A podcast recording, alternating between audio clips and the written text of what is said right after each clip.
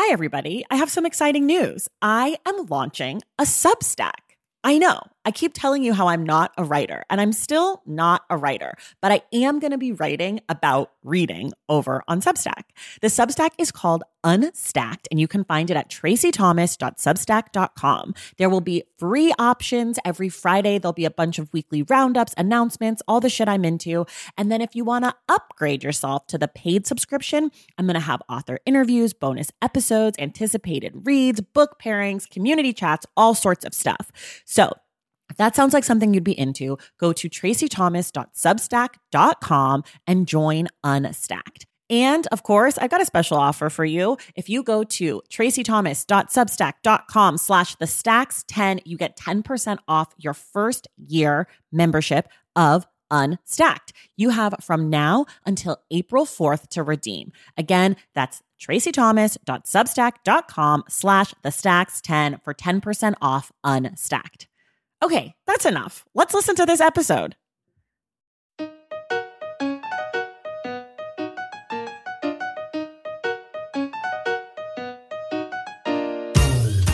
Welcome to The Stacks, a podcast about books and the people who read them. I'm your host, Tracy Thomas, and today we are joined by Jose Olivarez. Jose is an educator, award winning poet, and author of a brand new poetry collection called Promises of Gold. I absolutely loved this poetry collection that started as a series of love poems to his homies and then grew to include the scope of a world dealing with mortality, grief, and tenderness in the face of COVID 19. We talk today about language and translation, love poems, and so much more. Remember, our March book club pick is the essay collection Bad Feminist by Roxane Gay. We will be back on March 29th with Shanita Hubbard for that discussion. Everything we talk about on each episode of The Stacks can be found in the link in the show notes. If you love The Stacks and want more of it, like our incredible community on Discord, our bonus episodes, and our monthly virtual meetups to discuss our book club picks, you simply must join the Stacks Pack on Patreon. It's just $5 a month, and you get all of that and more. And you get to know that you're a part of making this Black woman run independent podcast a reality every single week. So head to patreon.com slash the stacks to join.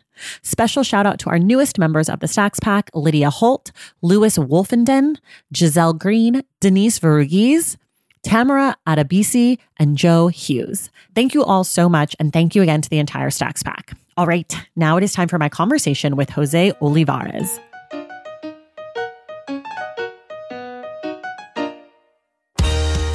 All right, everybody, it is March, and we are talking about a poetry collection because I don't only talk about poetry in April when the poems are super duper good. I'm joined today by Jose Olivarez, who is the author of Promises of Gold, a brand new poetry collection. Jose, welcome to the Stacks. Hi, Tracy. Thank you for having me. I'm so excited to talk with you. Um, I, I joke about that because I'm usually very bad at poetry. Okay. I'm just throwing this out because you're apparently very good at poetry. so you're now going to get to talk to those of us who are failures. But before we get into that, in about 30 seconds or so, can you just tell the folks about your book? Yeah, absolutely. So I started writing Promises of Gold during the pandemic um, and right before the pandemic. And it was my attempt to write love poems for all the people and homies that kind of have held me down as I've gone through various stages in my life. And as I was writing those love poems, the pandemic happened and a whole lot of other things happened, the uprisings of 2020, and it complicated those love poems. And so, Promises of Gold is what happens when you try to live, when you try to write love poems, you know, amidst our complicated and sometimes cruel world. Yeah. I want to start with I guess, the outside of the book in the mm-hmm. early pages of the book. For folks who don't know, this book is published both in English and in Spanish. And um, I guess my first question is why did you want to do it that way as opposed to having a translated copy that was a different book physically? Yeah, absolutely. I mean, one thing is it's more accessible this way, right? So people don't have to spend their money twice. But the other thing is, for me, this is the first time that my parents will be able to read my poetry. I've talked about it. Ah. Yeah, I've talked about my poetry with them, but it's the first time that they'll be able to experience it on their own. Do you speak Spanish? Because in your English poems, there is some Spanish language in there. Yeah, Spanish is my first language. So yeah, I speak Spanish, but I don't feel super confident writing poetry in Spanish. What is that? Can you talk more about that? Because I just I think it's interesting. I think most people would assume like, oh, if you it's your first language, you speak the language, and you're a poet, you'd be able to do it in both, and and you didn't. You got you have a translator who worked with you. So I'm just curious if you'd speak more to why that's difficult for you. Yeah, absolutely. So my parents migrated to the United States from Mexico, and I went to school my whole life in English only classrooms. So okay. I learned you know, how to write with style and technique in English, whereas Spanish is more conversational and and it's just a little bit harder to access the creative the creative side of Spanish for me. Did you ever try to translate your own poems and were like, no, not gonna be able to do it? yeah, I mean, of course, of course, I've tried to translate my own poems. Um, it's hard. It's hard. It feels like you're writing a different poem altogether. Yeah. Did you, have your parents read this book? Yes, my mom and dad have both read this book. My brothers have read the book. They all really loved it. They said it made them cry at times. So uh, it's cool. It's cool to have their support. I'm going to start crying right now. That's the cutest thing I've ever heard. Okay, one more question about your translator, and then I'm going to move off of this. But I do think it's like really worthy of conversation because I've never seen a book like this before, I don't think. Mm. I don't know. I, I, mean, again, I don't read a lot of poetry, so it could be like a thing poets are doing and I have no clue. But I, I think it's really cool. And so your book starts with an author's note and then your translator has a note where essentially your translator says you you're not shit basically about you he's like he's like anyone who says america when they mean the united states you know i mean it's sort of jokingly but i I mean, I want to talk about that a little bit. It was like such a moment for me because he's in the introduction, he sort of talks about some of the choices he makes. Like he talks about what it is to translate something, you know, he talks about Mexico and Mexicano and he talks about like losing a letter and all this stuff. It's really interesting. I I love the in, inside baseball of it all. But he talks about towards the end about I've trans. Uh, he says each time the word America is used to name a country, except in American Dream, uh, tangential. I've decided to say Estados, Estados Unidos. Why? Because America is a continent and not a country. The territory that goes from the Canadian Northwest to Patagonia is America. From Mexico to the South, we are not merely Latin America. I need to say this because when somebody uses the word America to mean the United States, they are omitting millions of people, thousands of miles of territory, countless cultures and languages. America is more than the USA, and many times this kind of reductionism leads to the oppression. For example, leads to oppression. For example, make America Great Again is a white supremacy slogan that erases people who don't meet certain standards, even if those people don't live in the United States. But we can't condemn Jose Olivarez because he used that the word America to mean the United States because he hit back by saying America is toxic. So I'd love for you to just love for you to hit back again. I'm going to start a fight between you two. Yeah, yeah. Uh, I I really love that note, and I love that he included that explanation. I mean, it makes a lot of sense to me. And, you know, I thought about in those, in our conversations in the editing process, going back and changing the title of that poem, um, mm you know, to, it's called American Tragedy and changing it to United Statesian Tragedy or something like that. But I, I really, I thought it was important for people to kind of see that even in our conversations, there's there's still potential to learn and, and continue to grow. So I appreciated the note from David. I think he's right on point, and I'm trying to like slow down and catch myself now whenever I do jump to use America as a country, right? To remember that America is not a country. We're not, you know, this is not the America. We're talking about the Americas, right? Um, right. So yeah, that was a really big learning moment for me for sure. I lo- I loved it. I loved I mean, I just I you can tell from reading this from reading both of your notes even just from the beginning how collaborative it was between the two of you. And so were there times where you did change a poem or change a word because it translated better? Or like he sent you his translation of a poem and you were like oh i want to change it in english too because it's not right or whatever?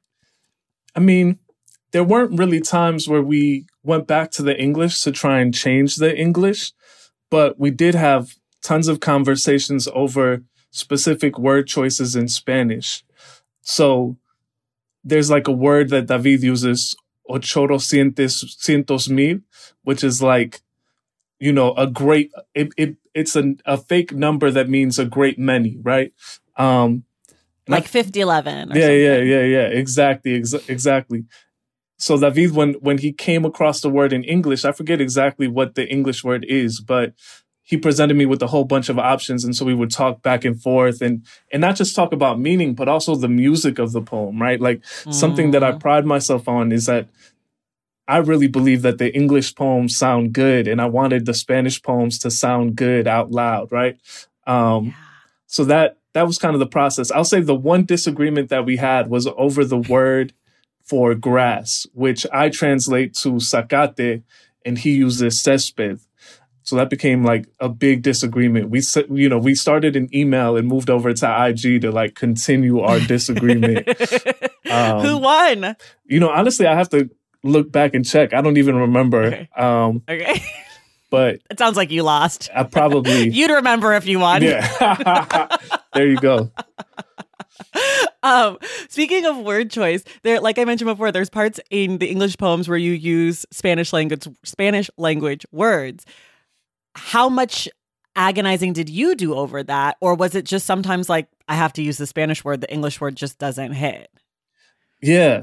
So there's kind of multiple reasons why I'll use a Spanish word, right? One is because the music of the Spanish word is just prettier. It adds a different element that the English translation doesn't add. The other thing that I listen for is there's certain textures that the words have in Spanish that the words in English don't have. And so, mm. for example, one of my favorite words in Spanish is the word ojalá. Now, ojalá translates loosely to like hopefully, but ojalá is derived from inshallah, right? It comes, there's like a texture of mm. spirituality and holiness to that word that gets lost when it's translated to hopefully. And so those are the kinds of things that I'm thinking about when I'm kind of deciding which word to use. Right. And obviously, you have just from hearing you talk, but I think I know this about you from the people that you're friends with. You have a background in uh, out loud poetry, spoken poetry, poetry performance. So you're really thinking about the music of the words and how it sounds and how it should be, how how readers should receive it. And so, I guess the question is about the translation of that. Like, how do you translate? you getting up on stage and doing your poem and knowing the cadence and whatever to actually making it look the way that you hope will tr- will tell your readers to read it that way. And I know that you can't exactly mm. do that, but I, have a perf- I t- every time I have a poet on, I talk about this. I have a performance background, so when I'm reading a poem, I'm taking line endings, punctuation, like the length of a line. I'm taking all of those things into account and saying like, okay, how should I read this? And I often do read poems out loud because I feel like there's clues just in how the words sound. But how are you thinking about giving me those clues? Yeah, absolutely. So for me, the process of going from reading a poem out loud to how it should be organized on the page is not simply like where I take a breath, that's where the line break goes. Because part of what makes, and I've learned this over time, right? Part of what makes reading poetry on a page exciting to me is that, you know, every line is its own unit. And so, and then, you know, you read two lines together and that, that's a different unit and it, it can complicate the meaning of each of those individual lines, right? And so for me, when I when I started writing, I didn't really like to use punctuation. I kind of just ended lines where the breath was, and that was how I organized it. And now I'll use punctuation so that I can be a little bit more creative with the line breaks. And so for me, if I was trying to give someone a guide for how I would read the poem out loud, I would say kind of follow the the punctuation more so than the line breaks. Um, Ugh, you've deviated from my from my personal crusade. I'm a line break queen. That's that's me though. I think the important thing is, you know, I really believe that poetry is collaborative, right? So I start the poem, but it's not finished until the reader does whatever they do with it. No, it's okay. I'm not really mad at you. It's just this is this is the thing that we talk about every time I talk to a poet because mm-hmm. I'm it's so different. Everyone has a different thought or feeling about it. And I, again, come to it. I studied Shakespeare. So I have very strong feelings about iambic pentameter and what the punctuation versus the line ending means in a, in a, you know, a speech from Shakespeare or whatever. And so taking like, those are my skills that I come to a poetry book with. And so I'm always like, what are, you, what are you thinking about it when you put it mm. down? And, you know, like sometimes poems look cool, but then you try to read the way that it looks and you're like, it's not doing it. Like it looks cool on the page, but clearly this was a poem that you wanted people to read off the page, and it, there's no chance you could perform it that way. Yeah, yeah, absolutely. Okay, I'm going to talk about your author's note one more time. I love it. I'm a big fan of when poets tell me, give me any clues about the work. Do you how do you feel about it? Because I know it's sort of a contentious thing in the poetry world of like giving clues or answers to your readers, especially at the beginning of a collection. I mean, I wrote the author's note, you know, when I, before I even had the publishing contract. It was like part of what oh. we used to get the publishing contract. And I didn't know mm. that the publisher would want to include that note in the actual physical book but I'm really glad they did, mostly because, you know, like we talked about, right? My my kind of entrance into poetry was via spoken word. And that meant that when I tried to take those skills from going to a million poetry slams and open mics and trying to transfer that to the page, it was really hard for me at times to make sense of what was happening on the page in some people's poetry. And so I'm not too far removed from those days that I can't remember what it was like to like want so desperately to to enter into a poem and find locked door after locked door, right? So if I can make it a little bit easier, a little bit more welcoming, I'm all for that. I thank you. It's much appreciated. It paid off, at least in my case. Um, so you started. We started talking about uh, at the very beginning where this poetry collection came from, and you, in the author's note, you talked about how it was sort of like an ode to the homies, and then you know, COVID happened, and and the world happened, and 2020 happened, and beyond. But I'd love for you to talk about why writing love poems to your friends was important, and especially I'm thinking about it after watching the media cycle about Michael B. Jordan and Jonathan Majors the last few weeks mm. and like that like tenderness between them and and you know you talk a little bit about machismo in your book or uh, quite a bit actually and so i don't know all of those things are sort of swirling in my brain and i'd love for you to speak to what was swirling in yours yeah the media cycle was so wild because jonathan majors is like he is the epitome of a certain type of masculinity, right? Like he's ripped, he's strong, and yet for this like it just goes to show that there's no winning that game, right? There's no, no. way to be machista enough or masculine enough. It doesn't matter how many muscles you have. I started thinking about writing love poems for my friends in part because I started writing the collection at this very particular moment where a lot of my friends were starting to get married and our friendships were starting to change in different ways, right? It went mm. from, you know, when we were in our early 20s, we would squad up together and roll like 20 deep wherever we were going to.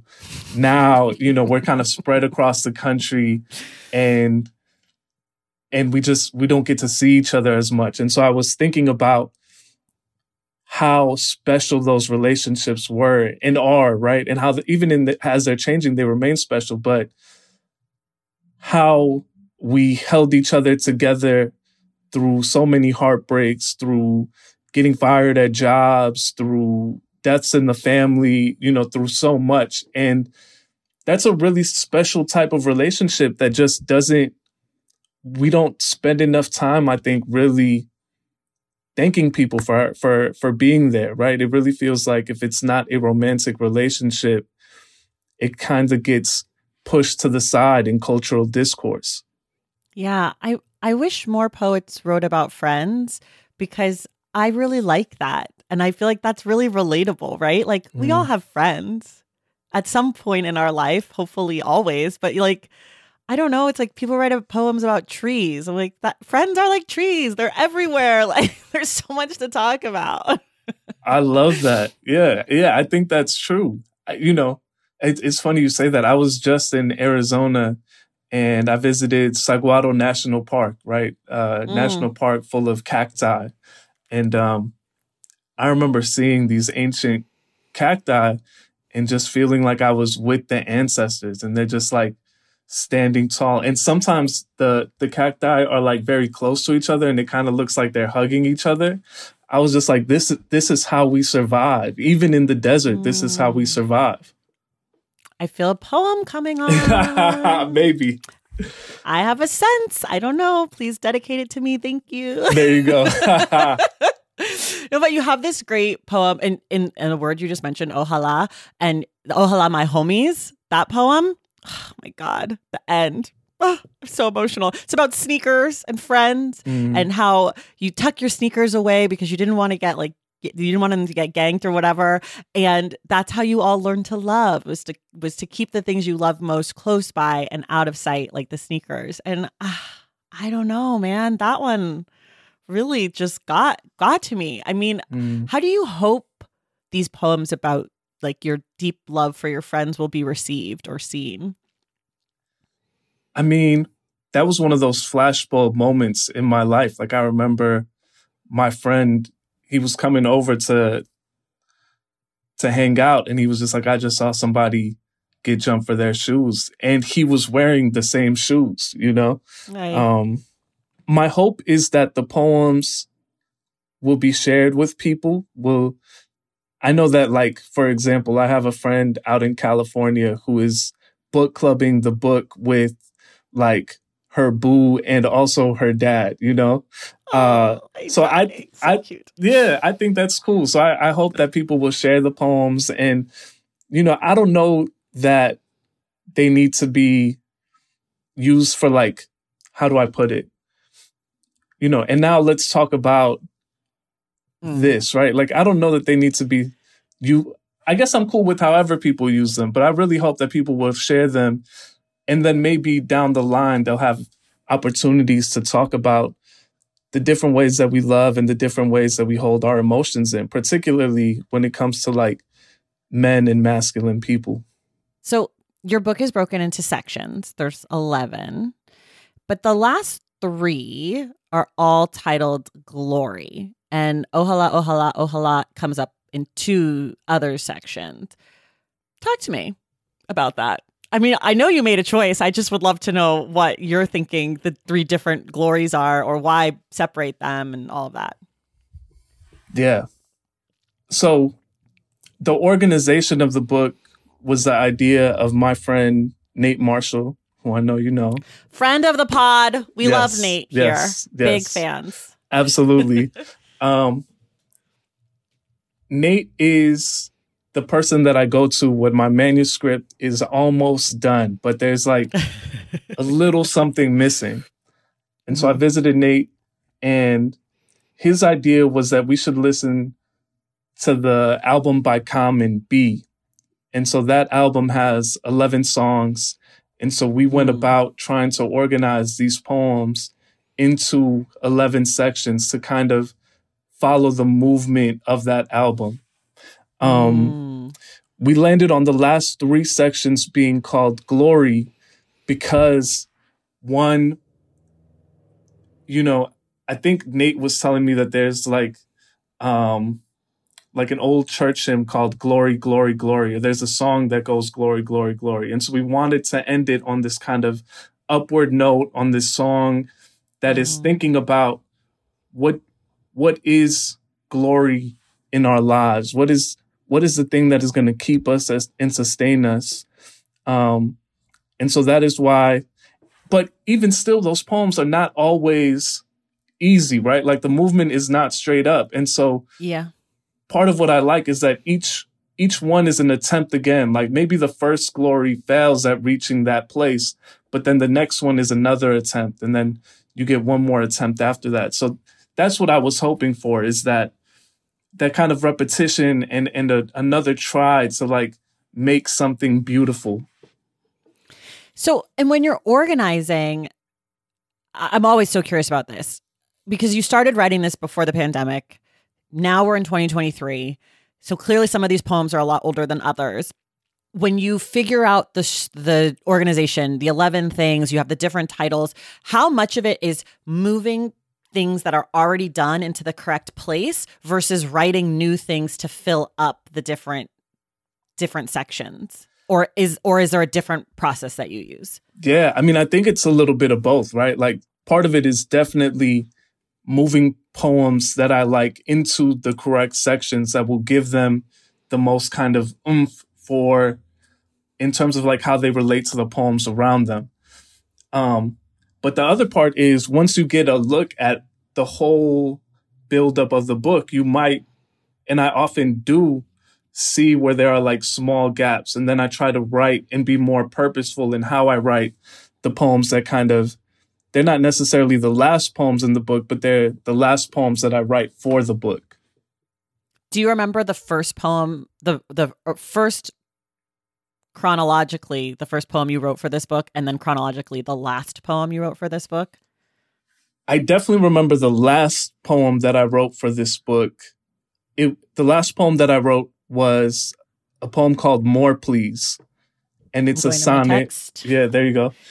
It's a poem, it's a sonnet and I was trying to find a way to write about you know, the kind of fear that I had in thinking about my parents and the distance that was between us. Mm. And I had just had a conversation with Nicole, who's like one of my friends and who gets a shout out in the poem.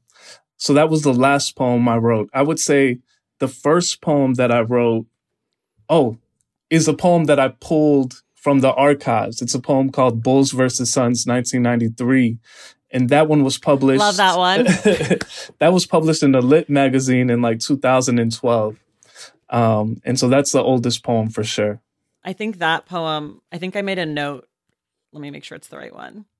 Oh, no, different one, but I do remember that one. I made a note because on page 132, you have a poem that has like, it's the, um, down to my elbows poem that ends with the Shakespeare line. And then on the next page, you have rebuttal that has uh, NBA 2K. And I was like, this is very much the exact two pages of this book that were written specifically for me. Like Shakespeare and basketball. I was like, this is very much exactly my shit. Um, though there are other poems that I was like, yes, there's much, much, much food in this book, which I love as a snack queen. Um, so had there's a Cheetos poem, there's a tortillas poem.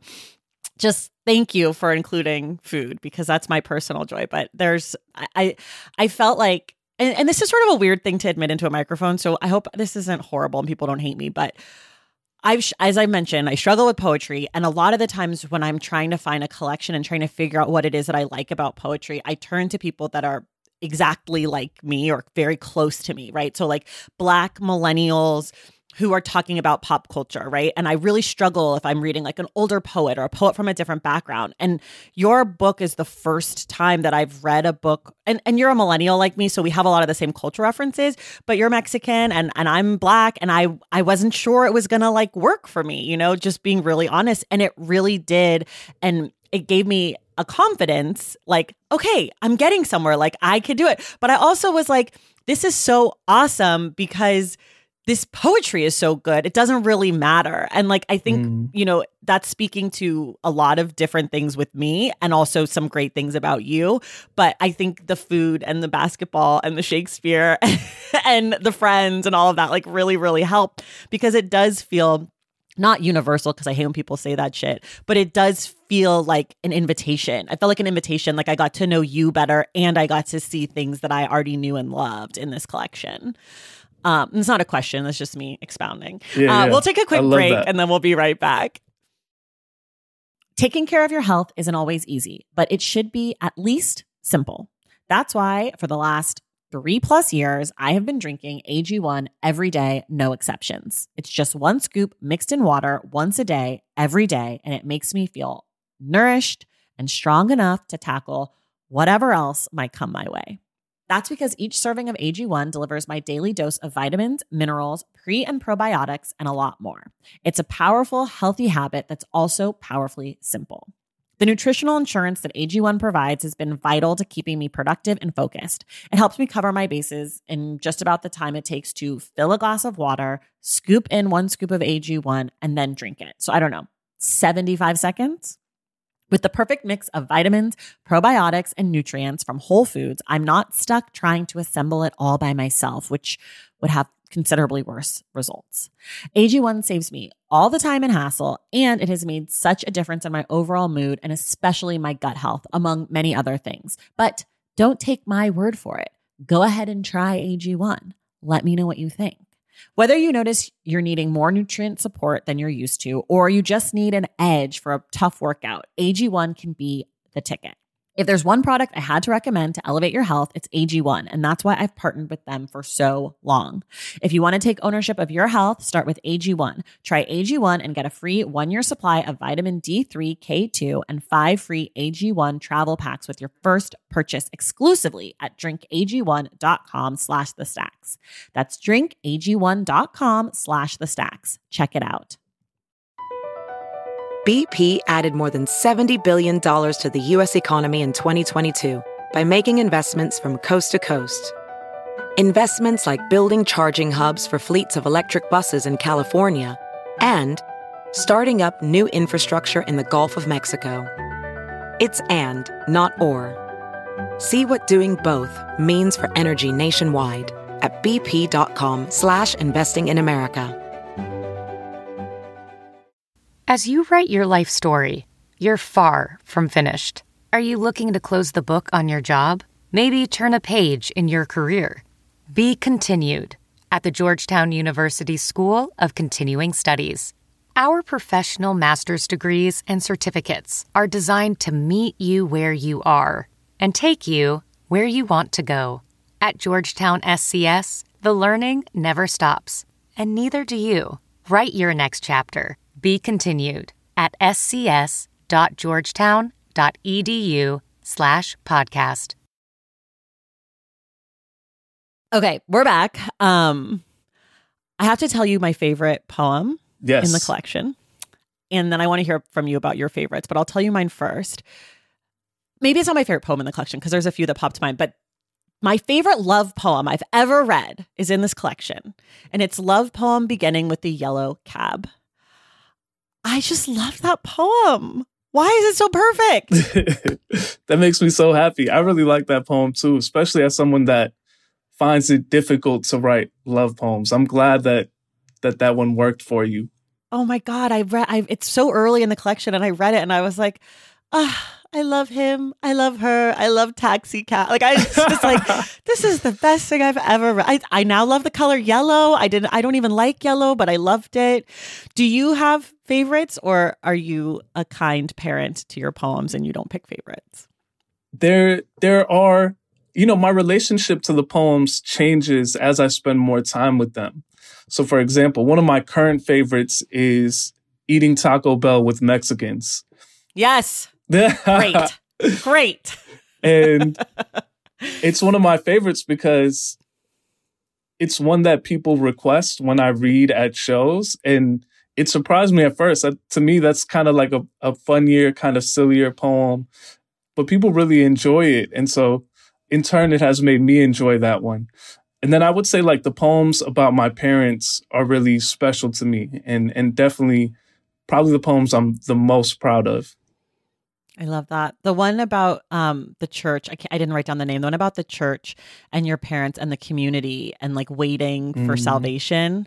That one so good too. I mean, people who are listening, you have to get the collection because I'm just like saying lines from poems, so it's kind of like a clue for you when you get the collection, you'll be able to know what I'm talking about.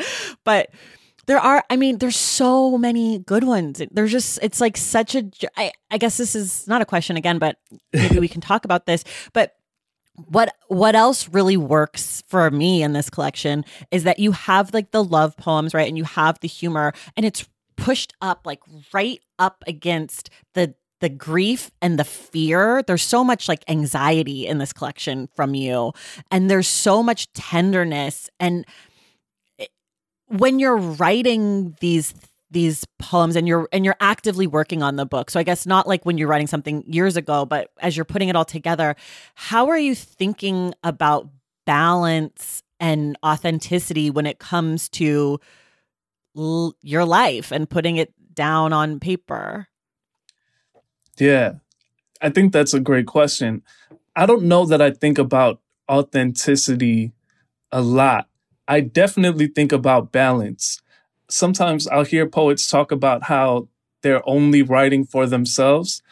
I don't mm-hmm. really think that that's my experience. When I'm writing, I'm writing and also thinking about it in terms of how the reader will experience it. So I want to make sure that if there is a poem that feels heavy to me, that I'm following it up with some sort of lightness, that there's movement, right? That it doesn't feel monotone to me. That's one of the things that I look for when I'm reading a book of poems is even if I really like the first couple of poems, if I get six or seven more poems in the exact same register and emotional field, you know, it kind of it dulls me, right? It, it kind of loses me. And so I want my collection to feel surprising. Maybe you read a couple of love poems and you're like, all right, I think I know what this is. And then boom, there's a poem that kind of hits you in an unexpected way. So I definitely think about how to balance the book. Are you thinking about that when you're writing it, or are you thinking about that more when you're putting it together? I think about it more when I'm putting it together. So when you're writing, you're sort of just writing what you what is coming to you, and then as you start to think about a book, you start to think like, okay, maybe this one doesn't make the cut this time because it's too much of the same, or, or or something like that. Yeah, absolutely. When I'm writing, it's a little bit of a mystery to me, and so when I sit down, I'm often searching. I'll write line after line and kind of throw it away until I write a line or an image that feels like a door opening, right? Like I, I this is the way I explain it. Writing poetry to me is sometimes the same feeling as when I go to therapy, which is that there are certain days where I like sit down with, with my therapist and I'll be like, I don't know what to tell you, doc. Like I'm good this week. Nothing, there's nothing on my mind. I feel good. We might as well skip today. And then the doctor will ask me you know, one question and suddenly I'll be like on the verge of tears. And it it transports me, right? It opens up this place that I didn't know was underneath my kind of present self. And so poetry works the same way. Like sometimes I'll write a word and it'll something solid will be underneath that. And that's kind of how my writing process of each individual poem goes. You mentioned the reader. I want to talk about audience a little bit how are you slash who are you imagining is the reader? How are you like because if you're thinking about how they're reading it or their experience, you must have to think about who they could be to have a better understanding to write to them. Yeah. So I begin by writing poems that I think my brothers will enjoy. I have three younger brothers, and none of them are really like poetry majors, English majors. So I want them to really enjoy the poems and then also poems that are impressive to my friends, right? I started writing as a high school student and the thing that kind of kept me going was, you know, that my friends would email me their poems and I'd be like, this is the best thing I ever read. And I'd want to like continue that and want them to feel that way about me. So those are the the the two audiences that I'm thinking about. Okay, I love that. I, it's funny because I feel like I know many people, or I've read many people who are like kind of in your poet friend group at this point. Like many of the names you thanked at the end, I was like, oh, I know them. And it's funny to think of you all and then to think of like the old school like beatnik poets like doing the same shit but like not having you know not having email but being like okay like i don't know their names but you know like letty bruce or whatever like yeah yeah yeah. Here beat this like and i'm sure it's exactly how it was but you're not taught that in school. You're not like oh walt whitman was like talking shit to his friends being like i bet you can't write like this my guy that's great. I love imagining walt like that. I'm sure that I, I really hope he was talking shit to his friends. Yeah, I hope so too. Because I feel like we're sort of taught that like poets are like very serious and like uptight and sort of precious about their work. And I think there is some of that because I think there's like some neuroticism about the type of person who will like take 30 words and spend like 5 years trying to make it a poem. like there's like something about like the specificity. But all the poets I've ever talked to are hilarious and competitive and like and silly and loving and tender and like maybe mean sometimes like and there's like so much more than the like I'm a poet and like I speak softly and I, you know, sit outside by the moonlight. And I'm sure you all do that too. But like, I don't know. It's just knowing real life poets who are writing right now makes me think about olden time poets very differently. I love that. I mean, I for one love sitting by the moonlight. I think we're getting a full moon today as we I think soon, speak. yes. and uh, I'm very excited to to see the full moon. But but yeah, I mean, I think I, I mean, I think it, it's weird, right? People treat poetry and I think certain types of visual art too, right? Like I had a friend from high school who became a glass blower, and it it kind of stunned me to be like, wait, but you're just like a regular person. How did you get into glass blowing? That feels so esoteric and you know i don't i didn't think about like who becomes glass blowers but but yeah like you know it it's it's like a profession. It's a craft. It's a hobby. It's it's something that we love but at the end of the day like it, it i don't really think about poetry as defining who i am. Like i i think about um i think if you wanted to get to know me like you're probably a lot closer if you if you know any like long suffering basketball fans. You know what I mean? Like, yes, of course. like I'm, the Chicago I Bulls. One. I was one. I'm the opposite of you. So I'm a Warriors fan, which means my whole childhood was long suffering and now we're in the success. And you're the opposite. You had a great childhood rooting for Michael Jordan and the Chicago Bulls. And Yeah. now it's sadness in the wake of Jimmy Butler and Derrick Oh Rose. On and on. My Broken dreams. my best friend in college was a Warriors fan, and uh, so one of my best college memories was like like commandeering like a common area in 2008 and watching the We Believe Warriors like shock the I world. I got to go to the game where um uh where Baron Davis dunked on Kirilenko. Is that yeah, yeah, that, yeah. Yes. That's iconic. I was at that game, Mother's Day game. Uh, yes, we grew up. So this is people might know this, but you don't. But we grew up. Eventually, my dad was able to like get us season tickets to the Warriors. These great seats, and he got two tickets. And my mom would go to all the like big games, like when Kobe would come to town, right? And my brother would go to like the mid tier games. And I got to go to every Kevin Garnett game in the history of the Warriors versus the Timberwolves because they were so bad and we were so bad. and this, I think we like got tickets like, you know, the 13 win season or whatever. And now I like mm. look back at a few years ago when they had only 13 losses or 12 losses. And I'm like, I did both.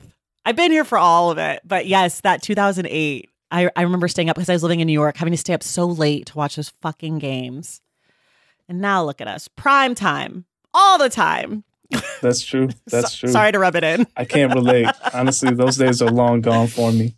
They're in your rear view. But, you know, these things are cyclical. It'll come back. There's hope for you. I hope. I hope for you.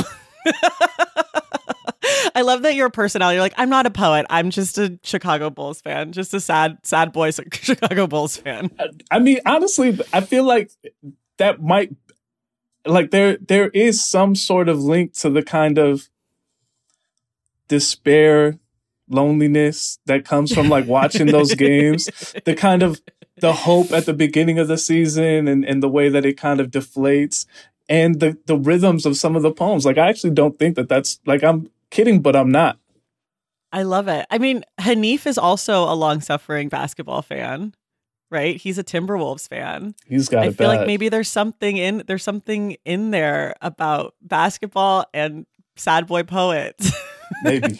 or sad boy basketball fan poets, I guess I should say it. Um, can I ask you about a sonnet, about sonnets? Yeah. You have a few. You have a few sonnets in here, and then you have a, a almost sonnet. I can't remember the phrase used, but it's like close to a sonnet. How I think of sonnet as Shakespearean sonnet, but there's obviously a different definition. What is it? 14 lines? Is that the only rule of a sonnet? Um, it depends, right? There's various kinds of definitions of ru- and rules. There's like a Petrarchian sonnet that has, I think, a different rhyme structure as well as a different a different meter than than the Shakespearean sonnet. For me, the kind of two things that are important is the 14 lines, but that there's a volta, right? And so a volta is a turn. And so it's the point where, you know, the poem changes and shifts gears and rushes towards some kind of climax. for me, I started writing sonnets in part because it felt like a very familiar way to organize a poem. You know, when I consider like growing up in poetry slam and the way that at the end you wanted to leave the audience with something strong so that they would give you a good score, right? And and I think that was like learning that tradition taught me how to write the endings of my poems. And so I think mm. for me, the sonnet was just like a very natural fit in some ways. I want to talk about how you write. Yeah. How often? How many how many hours? Where are you? Music or no? Snacks or no? Beverages or no? Rituals or no? Yeah. Um I'm trying to put myself back into that place. So I tend to write in bursts.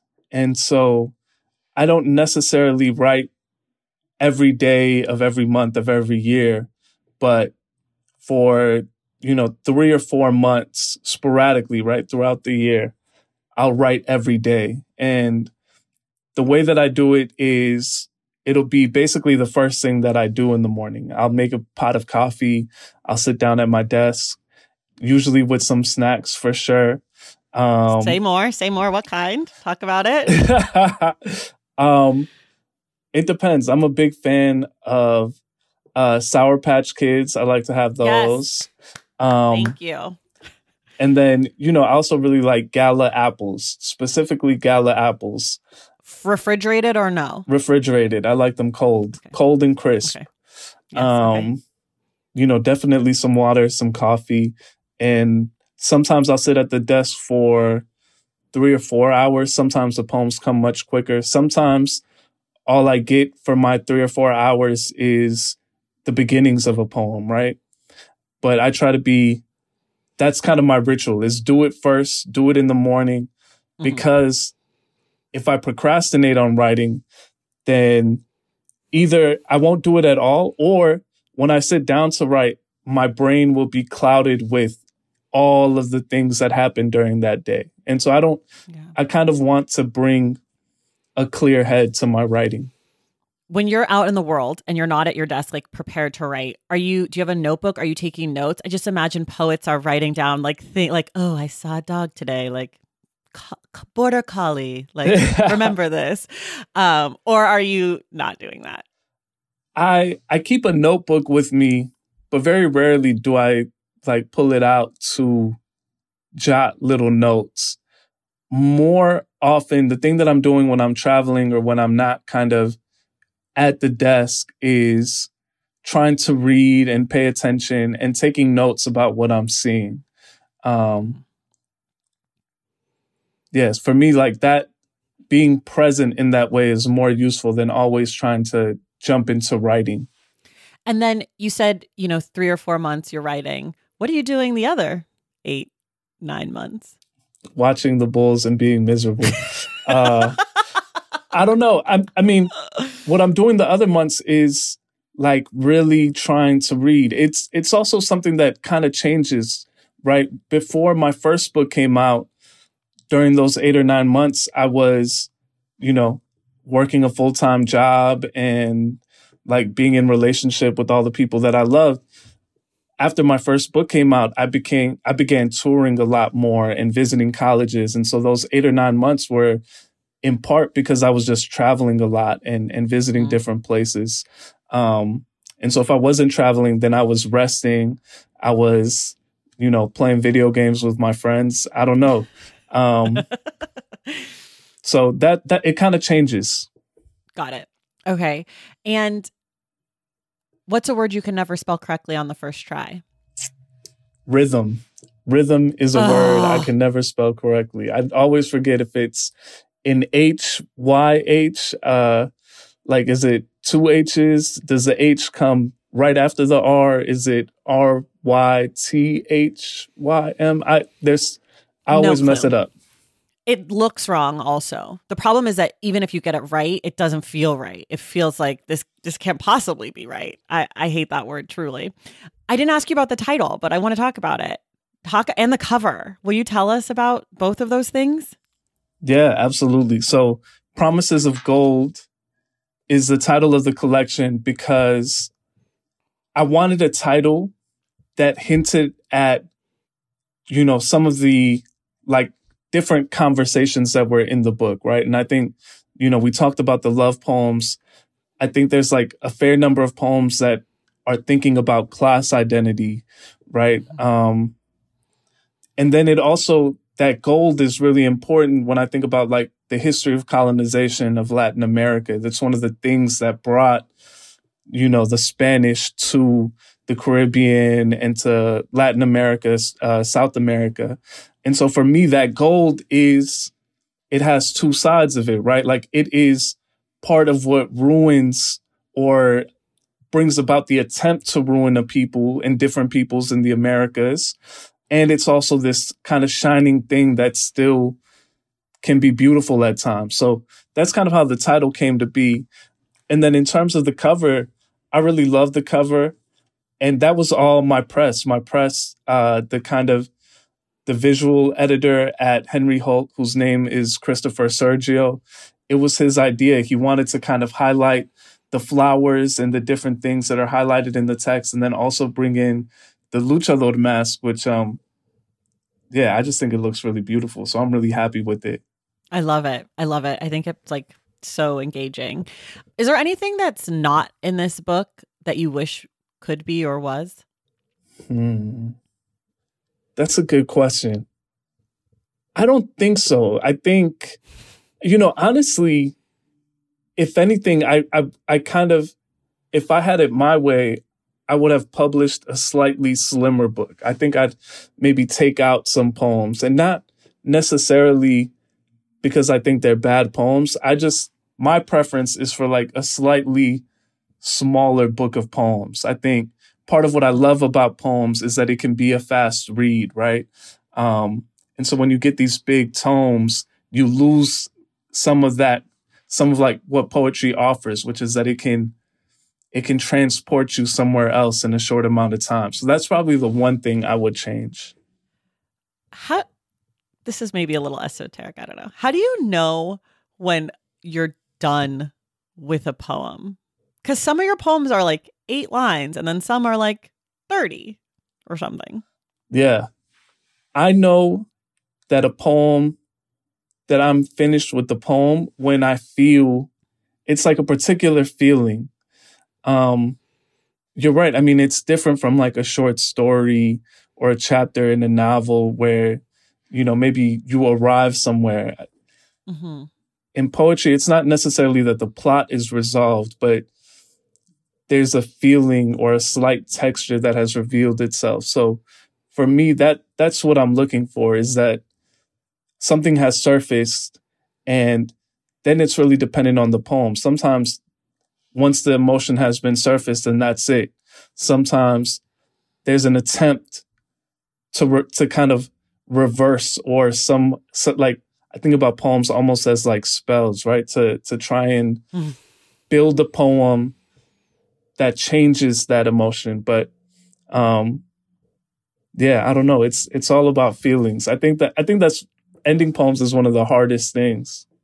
Well, it seems like it would be because it sort of feels like you could keep going, right? Mm-hmm. Like it's like seems like one of those things like you're saying like because there isn't a specific place that you're writing to necessarily like it would be easy to do at least for someone like me would be easy to do too much right like to mm. not know how to to stop and i'm also thinking about like your background in in spoken word and like those poems are usually considerably longer than a lot of the poems in this book so was that a difficult transition for you at all um i think it was a difficult transition when i was a lot younger, right? But at this point, it's been probably easily at least 10 years since I participated in like a poetry slam.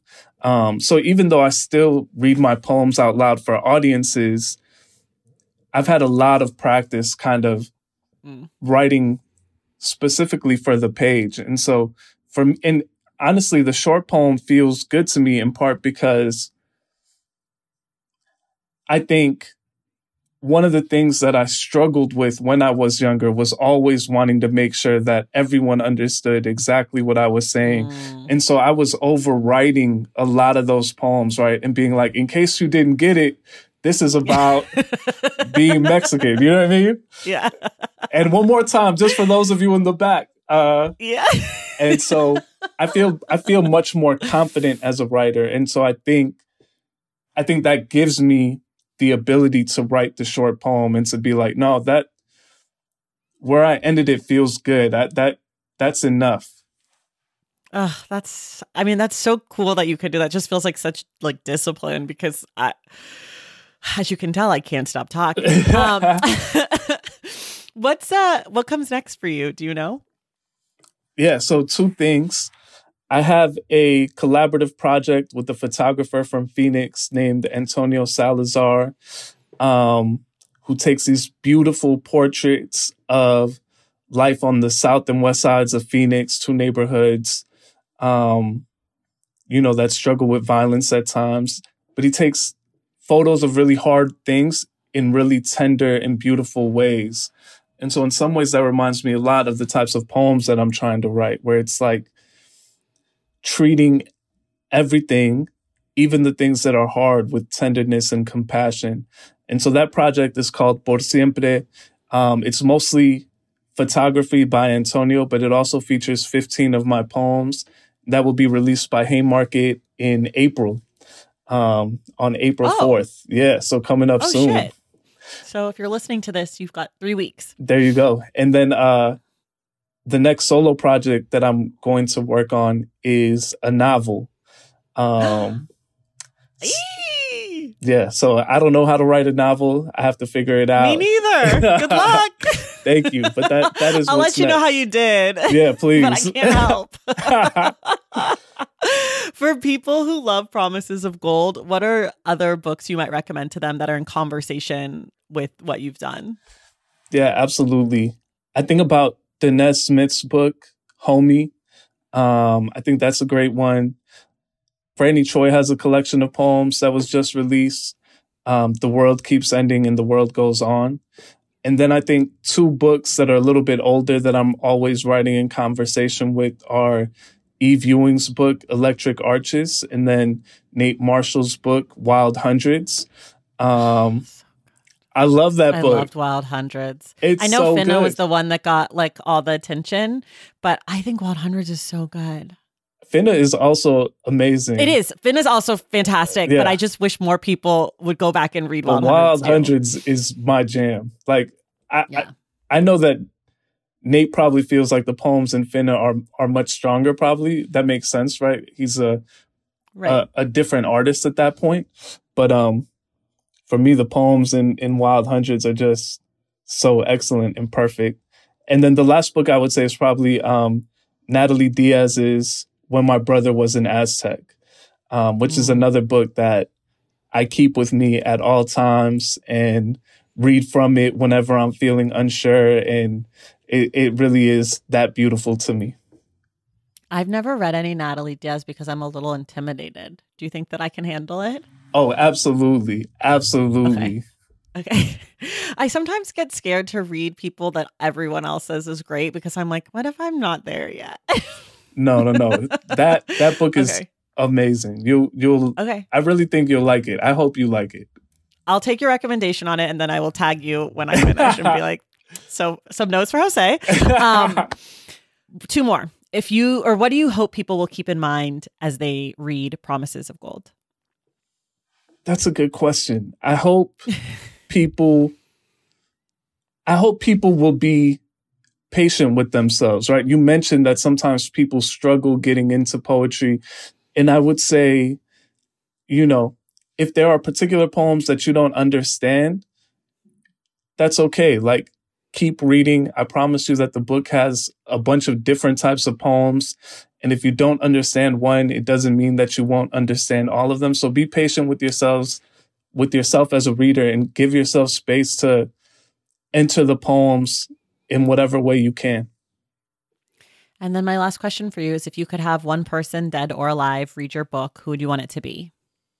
Um, my paternal grandmother and grandfather died before this book was published in Mexico. And I think, I think recently I've been thinking a lot about like the way stories, the way people keep stories and what happens when they're no longer with us. And particularly for my family, because like I've tried to trace some of the documents and the histories of mm-hmm. where we've lived and there there just isn't any official paperwork. Like all of our mm-hmm. histories were kept by people. Um and so I would love to for them to be able to read the book for sure. It's really beautiful. Um, all right. Well, everyone, this has been a conversation with José Olivarez, the author of Promises of Gold, a poetry collection, and also the author of a very shortly forthcoming 15 poems and a fantastic photo book from Haymarket that we're all going to go get too while we're at it. Um, José, thank you so much. Thank you so much for having me, Tracy. This was really fun. Yay. And everyone else, we will see you in the stacks.